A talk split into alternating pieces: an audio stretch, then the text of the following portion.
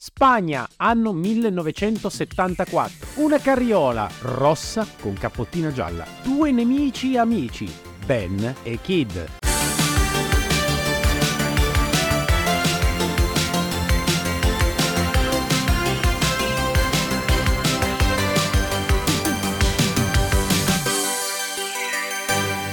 Appassionati e appassionate del film, delle serie tv, del cinema, anni 70, 80, 90, 2000 fino ad arrivare al 2023, benvenuti a questo nuovo episodio di Pistoni e Popcorn. Questa settimana, anziché darvi l'indizio o ulteriori indizi per comprendere di che film e soprattutto di che automobile stiamo parlando, vi racconterò un fatto, un fatto inquietante di questa settimana che mi è accaduto. Ho avuto la minaccia diretta di un boss, di un boss che cercava di impedirmi non solo di registrare pistoni e popcorn, ma addirittura voleva obbligarmi a condurre quest'ultima puntata, secondo lui, parlando della sua automobile. E io gli ho detto solo tre parole. Quattro. Perché quattro? Rivogliamo la nostra carriola. Ah già, giusto.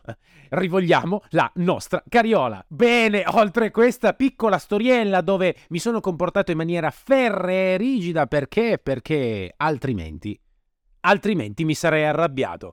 Siamo già arrabbiati. Stiamo infatti parlando, signori e signore, di altrimenti ci arrabbiamo della mitica coppia Carlo Pedersoli e Mario Girotti in arte Bud Spencer e Terence Hill.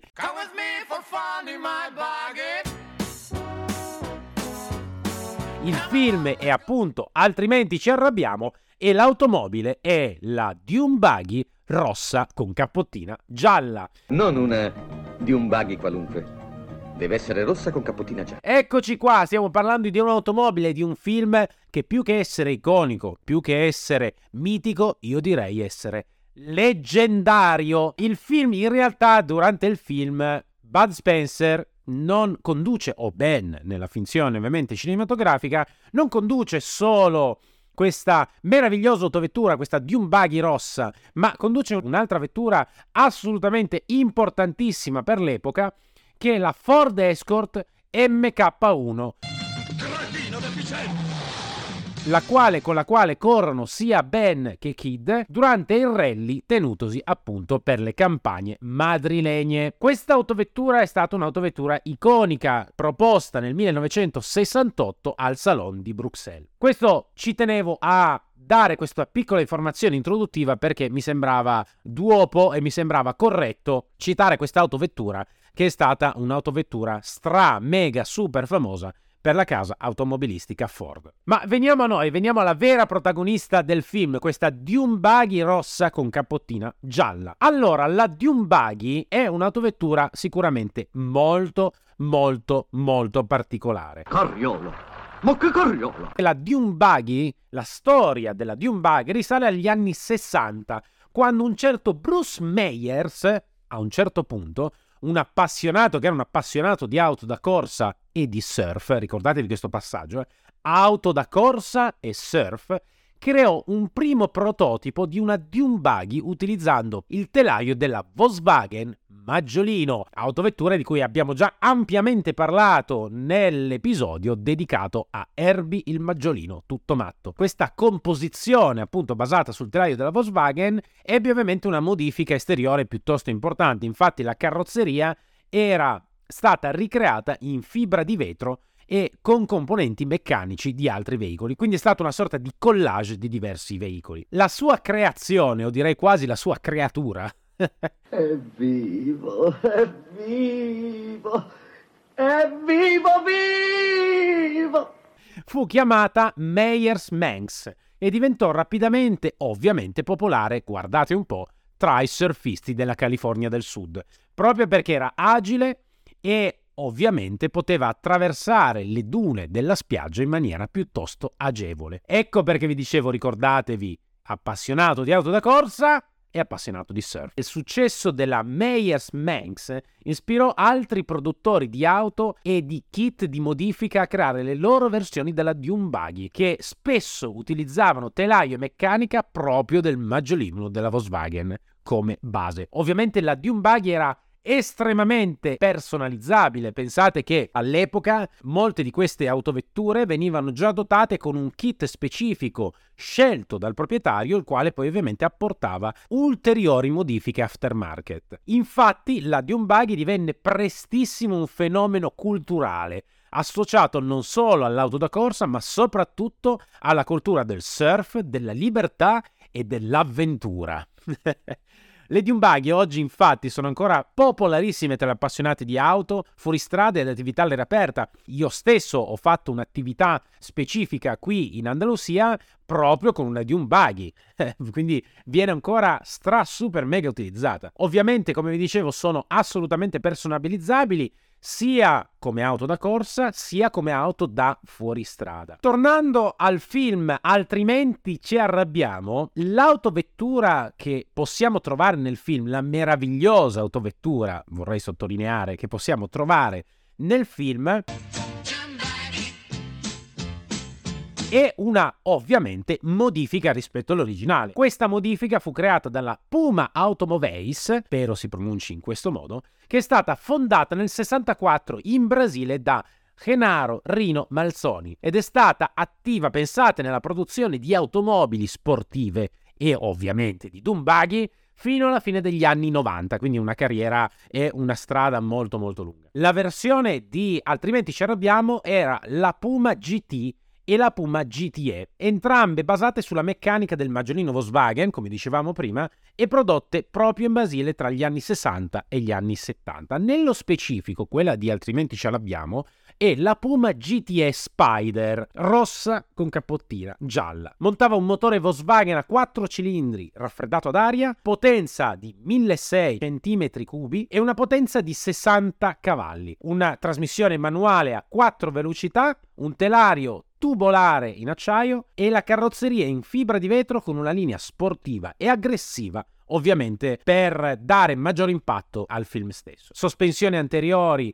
indipendenti con bracci oscillanti e moli elicoidali, freni anteriori a disco, freni posteriori a tamburo e pensate un peso di solo 650 kg. La storia della Dune Buggy, come vi dicevo, è una storia molto particolare, molto molto molto particolare proprio iniziata grazie a una passione. Nel film Altrimenti ci arrabbiamo, la Dune Buggy rossa con capottina gialla in realtà inizialmente non doveva essere rossa e gialla, doveva essere rossa e verde. Beh, non lo ha fatto apposta. E invece l'ho fatto apposta. Io pure.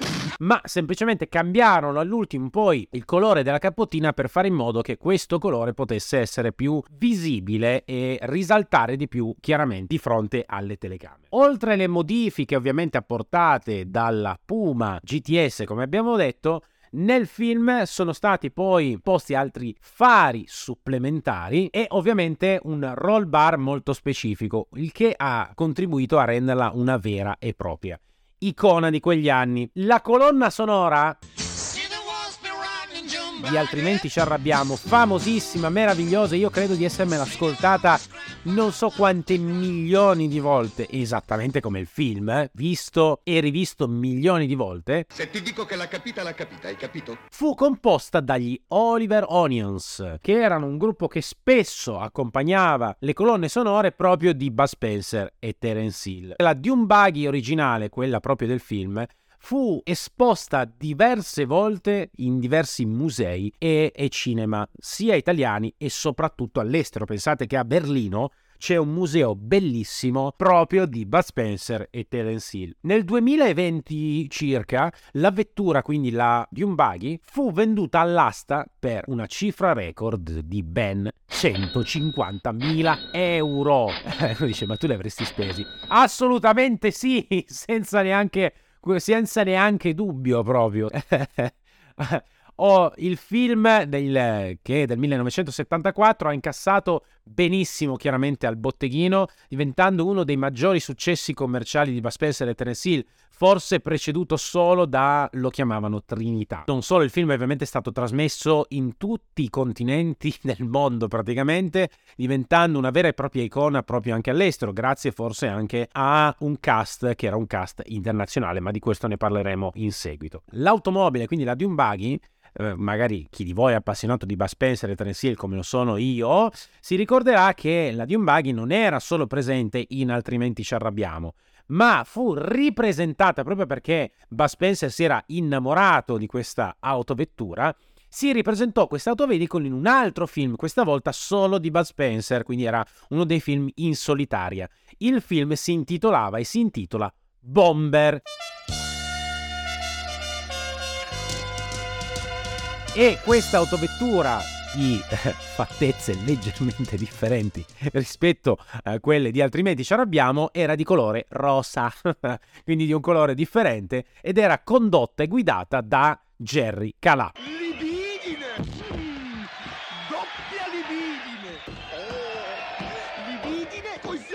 Quindi ricordiamo, eh, anche era stata presente in quest'altro, in quest'altro film. Bud Spencer, come chi non conosce Bud Spencer, Carlo Pedersoli, purtroppo venuto a mancare qualche anno fa nel 2016, Carlo Pedersoli era un personaggio veramente a tutto tondo, non solo per la sua forma fisica mastodontica, ma anche per tutta una sua storia personale. Carlo Pedersoli parte e inizia come nuotatore, vincendo la medaglia olimpica ad Helsinki nel 52 e a Melbourne nel 56, stabilendo dei record quasi imbattuti per mezzo secolo, quindi un nuotatore eccezionale e non solo, Carlo Pedersoli era impegnatissimo nel sociale, aveva, parlava almeno 5-6 lingue differenti, aveva preso il brevetto da pilota sia di aereo sia di elicottero. Insomma, un personaggio veramente molto molto interessante, ricordiamo anche molti dei suoi libri, Mangio Ergo Sum, che consiglio a tutti. Terence Hill, Mario Girotti, un altro personaggio molto molto interessante, a cavallo tra un'Italia, un centro Italia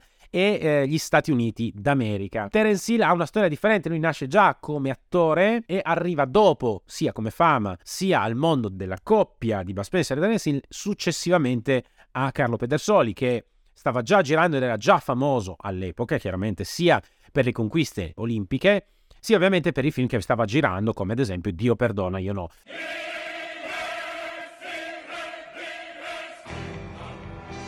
Film dove si incontrarono per la prima volta e eh, proprio in quel caso eh, iniziarono con una prima scena che era quella della scazzottata. Infatti in un'intervista Terence Hill dice ero molto intimorito di fare questa scena non solo per le dimensioni di eh, Carlo Pedersoli ma anche proprio per il fatto che ovviamente lui era già una star. Ora la coppia da quel momento ha iniziato a lavorare assieme, conducendo e creando ben 18 film assieme, più a varie, varie altre filmografie in, in solitaria come Banana Joe, per eh, Bud Spencer, Bomber, Bulldozer o altri come eh, Poliziotto Super Più e vari altri, proprio il mio nome nessuno, insomma, vari altri film di Terence Hill. La loro amicizia è durata tutta la loro vita, tutta la vita di Bud Spencer, che purtroppo è terminata e Bud Spencer stesso si, si vantava di non aver mai litigato in tutta la storia con il suo amico Terence Hill. E nel corso della loro carriera hanno sempre cercato di portare un messaggio positivo attraverso i loro film, promuovendo valori come l'amicizia, la lealtà e il coraggio. Torniamo invece ad altrimenti ci arrabbiamo, ragazzi. Il film, quindi con questa Dune Buggy che sfrecciava per le strade madrilegne è stato girato proprio tra Madrid, Poggio San Romualdo e Chiari e ovviamente Roma, in particolare della studi della De Paulis per fare appunto le scene diverse degli interni. Il Taller de Ben dove lui lavora è un, un luogo che ancora si può trovare, ovviamente è totalmente cambiato, totalmente adesso ci sono dei condomini costruiti sopra quelli che sono i resti del Taller de Ben si trova vicino a, allo stadio Vicente Calderon, dove c'era all'epoca, quindi nel 74, una grande spianata che collegava direttamente con il Puente de Toledo, che era il, il ponte sul fiume Manzanares. E questo tagliere, appunto, proprio se lo vedete, ricordate nelle scene, proprio affacciava proprio sullo stadio, appunto, del Real Madrid. Ora, quindi, non solo abbiamo il tagliere de Ben, ma anche altre scene, quindi le strade, vi ricordate l'inseguimento che eh, viene fatto, o meglio, la fuga che viene fatta da Baspesser e Terence Hill per, con l'auto in fiamme, con la Ford Escort MK1, per le strade, quindi quelle sono tutte strade di Madrid. Aveva bisogno di una lavatina, eh? Già, me ne dimentico sempre e l'ingresso del locale del boss. Questo ingresso si può ancora trovare all'hotel Petit Palace Posada del Peine, che è al numero 17 di Calle de Postas, proprio a Plaza, vicino a Plaza Mayor a Madrid. Questo ve lo dico così nel caso qualcuno dovesse transitare per Madrid ha beh, anche la possibilità di farsi un bel giro di quelli seri per le strade di Madrid e osservare i luoghi dove è stato girato il leggendario, altrimenti ci arrabbiamo. Nel film, nel film ci sono ovviamente le diverse e tipiche scazzottate del film di Buzz Spencer e Terence Hill.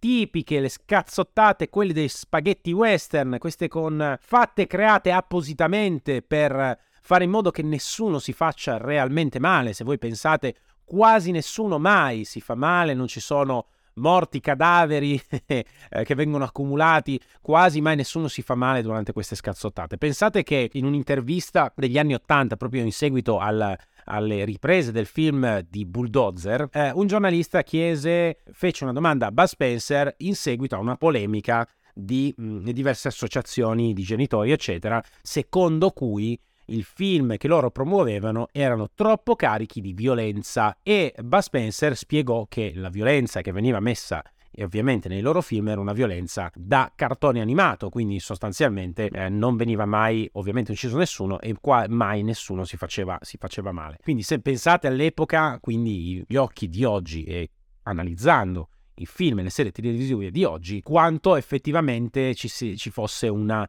sensazione completamente, completamente differente. Un aspetto interessante dichiarato da Terence Hill circa nel 2018 è, è legato proprio a uno di questi stunt. Sapete, Terence Hill era eh, famoso per essere molto agile e essere lui stesso uno stuntman. A parte questo, c'era una scena nello specifico dove dovevano tirare una sorta di panca di legno addosso, lui doveva schivarla e ovviamente eh, questa, questa panca infrangersi da un'altra parte. Sapete che sulle scene vengono utilizzati dei materiali come il legno di balsa specifici per fare in modo che questi siano vengono chiamati materiali inerti, quindi anche se viene gettato addosso alla schiena di una persona non succede assolutamente nulla. Sostanzialmente questa scena non riusciva, quindi non riuscivano a, a girare questa scena e nel, nello sfasciare queste assi di legno a un certo punto terminarono quelle col legno di balsa e decisero, pazzesco, decisero di utilizzare una con legno normale. Anche quest'ultima scena non riuscì, semplicemente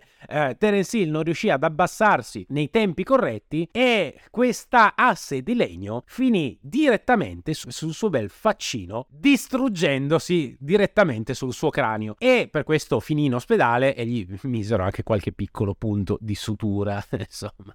Mentre le diversi stunt, quindi con le autovetture, eccetera, Ovviamente pensate che in tutti i film, sia quelli per quello che riguarda le autovetture, ma in questo caso soprattutto le scazzottate, venivano realmente fatti da Bud Spencer e Terence Hill, la maggior parte degli stunt. Questo ovviamente provocava tutta una serie di incidenti, ugualmente il cast era stramega contento di fare eh, questo tipo di attività perché l'energia era molto alta, era molto divertente, anche se ovviamente piuttosto rischiosa. Infatti spesso e volentieri Bud Spencer citava di quanto gli stunt fossero così gentili perché qualche volta qualche sganassone gli arrivava davvero. Ora, oltre questo, pensate invece alla scena, c'è una scena specifica del parco divertimenti dove Bud Spencer fa volare questo razzo che viene lanciato su queste, su queste, su queste rotaie. In uno specifico frame dove vedete questo razzo che veramente decolla sotto la potenza delle braccia di Bud Spencer, non era un effetto speciale.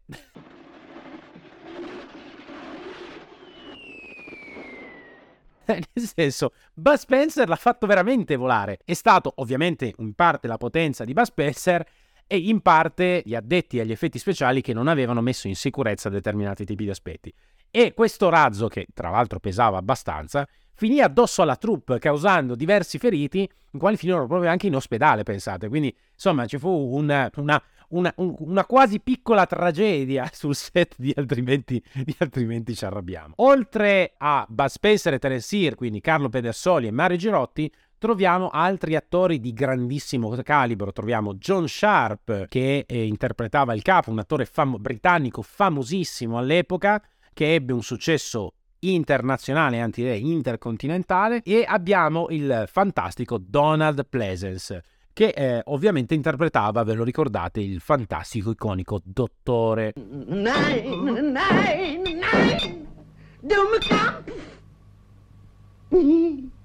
Dopodiché abbiamo Patti Shepard che interpretava Liza, la, eh, pro- non era proprio la proprietaria, però quella di cui si invaghisce Terence Hill del, del parco giochi. Abbiamo un fantastico Deo Grazias, si chiama così, nel senso c'ha i suoi nomi e c'ha i suoi nomi che si merita, come si dice.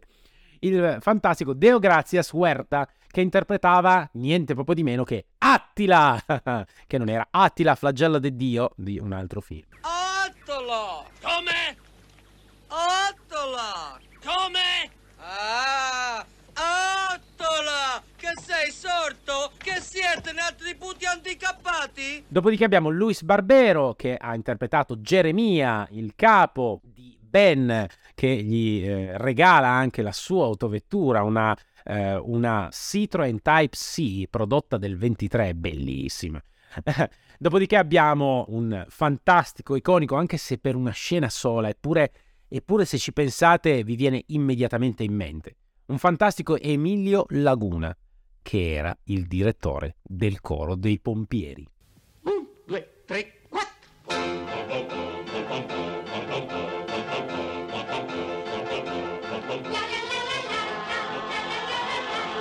Lo so, lui ha fatto una scena molto molto molto ridotta.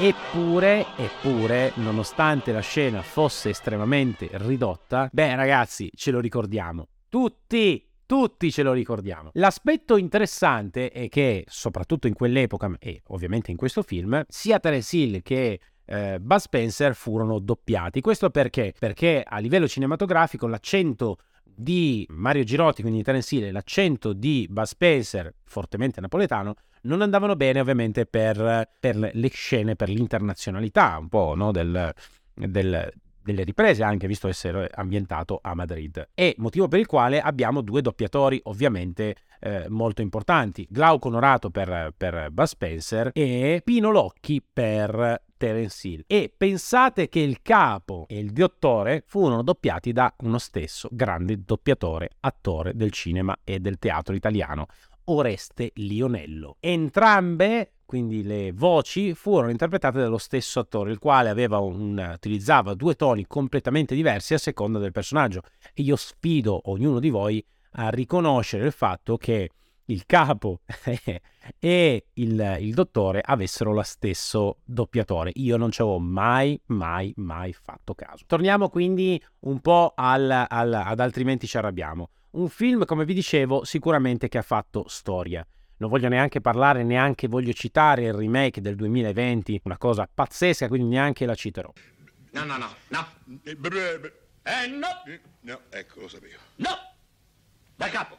La Dombiaghi quindi è un'auto sicuramente che ha fatto storia, un'auto che oggi è molto difficile trovare, sicuramente di quegli anni è molto difficile trovare e richiede anche una personalizzazione beh, piuttosto importante. Diciamo che per personalizzare un veicolo di questo tipo eh, bisogna mettersi lì e spenderci veramente tanto tanto tempo, oltre ovviamente tanti euro sonanti proprio per ricostruire o prendere gli accessori che servivano per ricostruire ovviamente la la famosa di un buggy rossa con capottina gialla. Questo film ha, porta con sé una storia meravigliosa. Io personalmente l'ho visto, rivisto e continuo a rivederlo con grande, grande, grandissimo affetto e grande, grande, grandissima passione. Mi diverto ogni volta. Come quasi tutti i film di Bud Spencer e Terence Hill. Sono dei film meravigliosi che mi mettono di buon umore mi fanno stare bene. Io nel momento che guardo un film come altrimenti ci arrabbiamo, termino la visione del film e mi sento bene, mi sento più allegro, mi sento più gioioso. Sono film che portano con sé una magia particolare. Pensate che all'epoca erano film considerati di serie B, poi rivalutati ancora oggi, purtroppo, secondo me, non stiamo rendendo l'onore corretto a due attori molto molto importanti come Bud Spencer e Terence Hill. Ad esempio, se non erro, in Ungheria o in Bulgaria c'è una statua specifica proprio in onore della morte di Bud Spencer, fatta con le fattezze de, di bambino, no? di, lo chiamavano Trinità. Il museo, che dovrebbe essere assolutamente in Italia, è invece a Berlino, quindi in Germania. Un successo straordinario, ovviamente hanno avuto in Germania, ugualmente Bud Spencer e Terence Hill e le varie produzioni sono italianissime. Anche il regista stesso, E.B. Klucher, che si vede in, in, diversi, in diversi film come Due superpiedi quasi piatti, pari e dispari, eccetera, era il nome d'arte in realtà di Giuseppe Colizzi, il quale ovviamente era stato ed è stato il regista di tantissimi film di Bud Spencer e Terence Hill. Quindi era una produzione quasi del tutto italiana, anche i vari stuntmen che si portavano dietro, con quali facevano scazzottate a destra e a sinistra, per la maggior parte eh, erano italiani, con a volte anche appunto personaggi come appunto Donald Pleasance, John Shepard, eccetera, di ovviamente carattere e caratura internazionale. E secondo me sarebbe bello dargli un uh, tributo maggiore. È vero che nel 94 sia Bud Spencer che Terence Hill hanno vinto eh, sono stati premiati col David di Donatello alla carriera, che ovviamente è uno dei premi cinematografici più prestigiosi in Italia. Allo stesso tempo, io personalmente penserei di fare qualcosa di più bello per Bud e Terence Hill, che tanto hanno portato e hanno sdoganato un genere che era proprio quello degli spaghetti western, che poi hanno preso anche gli americani e hanno utilizzato ovviamente nei loro, nei loro film sono stati una coppia meravigliosa che ha fatto veramente storia. E la Dune tra le diverse automobili utilizzate no, da Bud Spencer e Terence Hill ce ne sono tante la stessa Ford MK1 ricordiamo la Continental no, di Nati con la camicia e varie altre autovetture le autovetture le Harley Davidson utilizzate nel due superpiedi quasi piatti e varie altre autovetture sicuramente la Dune rossa con capottina gialla ha fatto veramente la storia la storia eh, vengono spesso associati, ci sono anche dei modellini in vendita bellissimi ragazzi, bellissimi proprio della Dune Buggy rossa con capotina gialla con all'interno Bud Spencer e Tennessee, ovviamente. Quindi sicuramente è stato un, un, film che ha fatto storia e continua a fare storia ancora oggi, è uno di quei film che desidero far vedere anche ai miei figli e fare in modo che questa, questa, questa legacy continui nel tempo proprio grazie a loro. E proprio con Bud Spencer, Bud Spencer continua a vivere in, queste, in questi film, in, queste, in, questa meraviglia che sono riusciti a creare assieme come coppia lungo tutto questo, lungo tutto, tutto questo tempo. Altrimenti ci arrabbiamo. In questo caso non solo vi consiglio, ma vi doppiamente consiglio di stampare l'immagine di, della Dune Buggy rossa con cappottina gialla e appenderla nella vostra parete dove oggi ci dovrebbe essere. Dunque, il generale lì, ci dovrebbe essere il van dell'A-Team, ci dovrebbe essere Herbie, il maggiolino tutto matto, ci dovrebbe essere Kit di The Night Rider, insomma ce ne dovrebbero essere un bel po', ecco, mettiamola così, al quale oggi vi dico di aggiungere assolutamente la Buggy rossa con cappottina gialla di Bud e Terence Hill nel film, altrimenti ci arrabbiamo. Bene, cari signori, cari signori, ce ne sarebbe ancora tantissimo da dire e parlare di Bud Spencer e Terence Hill mi piacerebbe parlarvene per ore, ore, ore, ore, ore, ore e ore.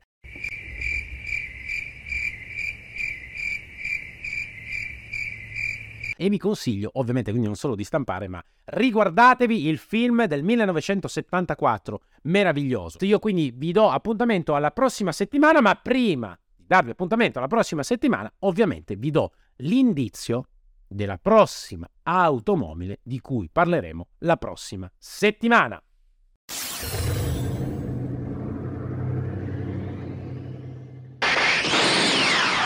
Tutto chiaro? tutto chiaro? Mi auguro proprio di sì. E se non fosse tutto chiaro, beh, eventualmente potreste fare una capatina una settimana indietro e dire Ah, adesso ho capito. Va bene, signori, vi auguro una splendida settimana. Mi raccomando, cercate di eh, non sottostare e soccombere ai vostri boss perché, perché sennò altrimenti vi potreste arrabbiare. Buona settimana a tutti e ci sentiamo il prossimo lunedì. E se ti è piaciuto l'episodio, metti quel like e condividi con i tuoi amici questa fantastica avventura tra le auto più iconiche del cinema anni 70, 80 e 90.